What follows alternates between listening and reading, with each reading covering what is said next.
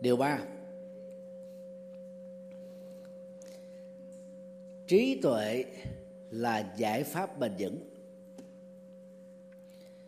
Lời nguyện thứ ba của đức phật luật sư có nội dung như sau. Ta dùng vô số trí tuệ vô sư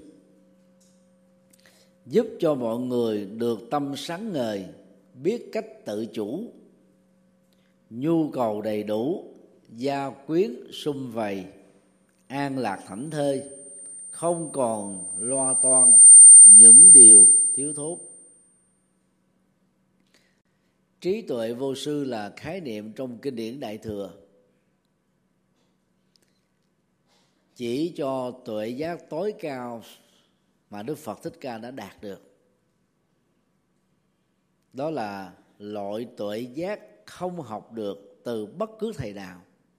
Bởi vì các các vị thầy về truyền trao hiểu biết cho đức phật thích ca khi ngài còn là thái tử, đâu có người nào đạt được cái trí tuệ này đâu. Và đức phật là người đầu tiên đạt được trí tuệ siêu việt đó, cho nên gọi là trí tuệ vô sư. Loại trí tuệ không có thầy nào truyền dạy. Đó là khám phá mới, phát hiện mới, công bố mới.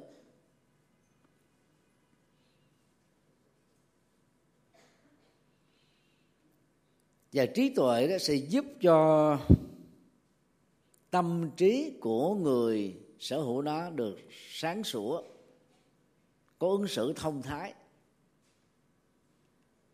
Ứng xử thông thái từ trí tuệ là ứng xử mang tính giải pháp để giải quyết vấn đề và vấn nạn.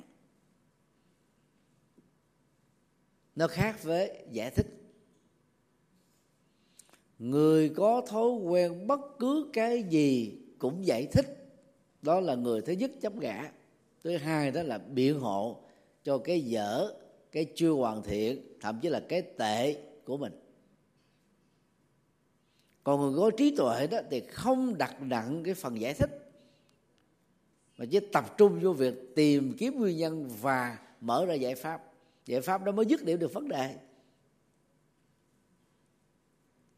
Còn mà nói, giải thích nhiều chừng nào thì nó làm cho hai bên cãi lộn nhau chừng đó thôi. Cho nên trong tương quan giữa vợ và chồng hay là giữa những người yêu đó, nhớ là đừng cãi cho ra ra lẽ. Càng cãi ra lẽ thì càng giải thích giải thích vào là xa lánh nhau chừng đó thôi. Cãi nhau chút xíu rồi tối về ly thân luôn. Không nhìn mặt nhau luôn cho nên quý ông nhớ là đừng cãi với quý bà, vì quý ông cãi quý bà là lỗ.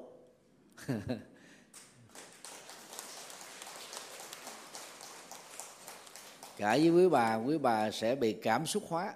Mà khi cảm xúc quá rồi, suy luận, suy diễn, suy tưởng quý bà nó trật hết. Và lúc nào á, vợ mà cãi, thì thôi quý ông mình cứ cười, nhịn là xong đó là bình an. Còn cãi chút xíu là tan đát hết gia đình.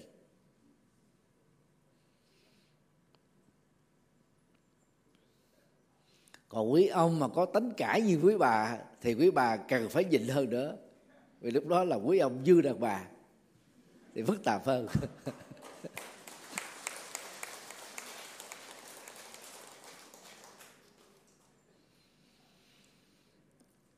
Khi có tâm sáng thì theo kinh dược sư, ở lời nguyện thứ ba này đó,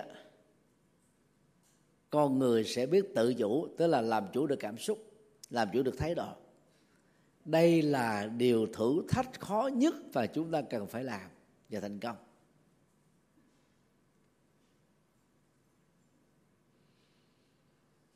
Để biết ai là người dễ thương thật sự, hãy chọc giận họ đi. Trong lúc bị giận vì hàm quan mà họ vẫn ứng xử dễ thương thì mới thật sự là dễ thương. Còn ai mình mới gặp cũng rất là dễ thương. Nào chị yêu, nào anh yêu, nào em yêu, cái nào cũng yêu không mà đụng vô cái là gì? Gâu gâu gâu.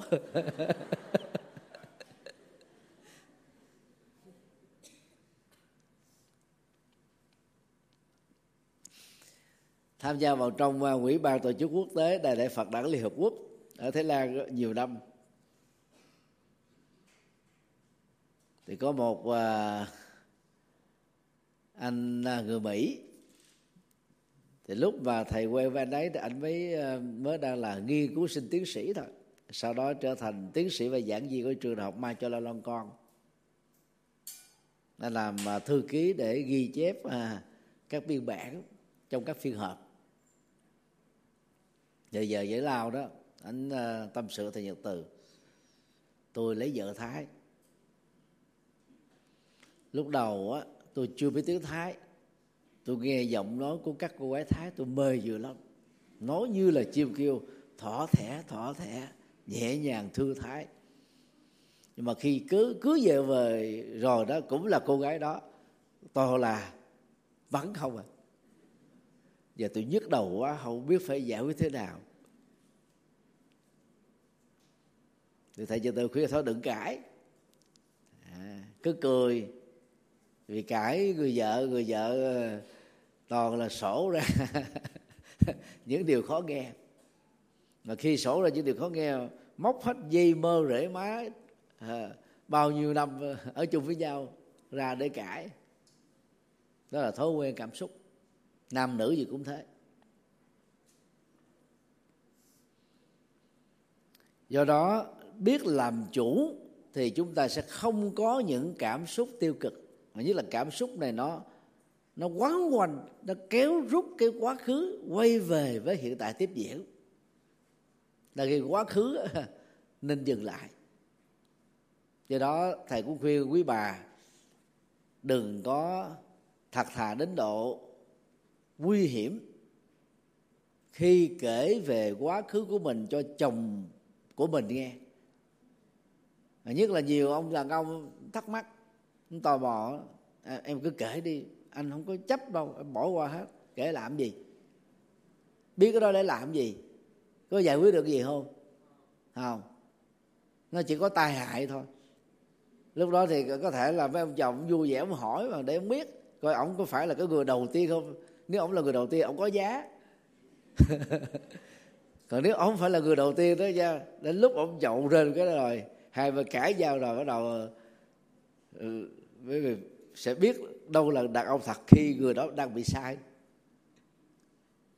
Người đàn, đàn ông á mà lúc sai không cần nhằn vợ không đánh vợ không chửi bới không gây sự chỉ đi ngủ không là ông đàn ông đó rất ok. Còn bao nhiêu à, cái cá tính thật của đàn ông đó nó sẽ biểu lộ ra trong lúc người đó đã xỉn rồi.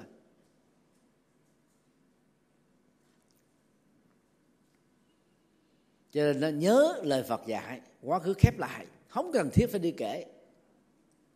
Còn hai người quen nhau là quen nhau ở hiện tại chứ phải quen nhau quá khứ đâu. Mà đi hỏi quá khứ làm gì?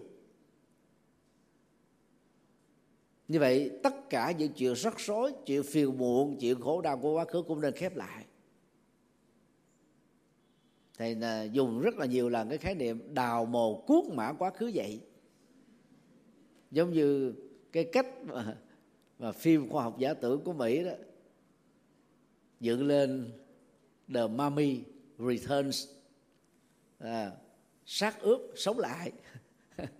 Vì xem cái bộ phim đó chưa? Ly kỳ lắm. Sát ướp trả thù sát ướp dí với cái ông khảo cổ học và tham các cổ vật. Tức là khi quá khứ sống lại đó nó làm cho chúng ta mệt mỏi vì phần lớn cái kiếp quá khứ là kiếp khổ đau Thầy để cho những nhà khảo cổ, những nhà lịch sử làm công việc đó. Còn cái công việc chúng ta là chăm sóc hạnh phúc ở hiện tại.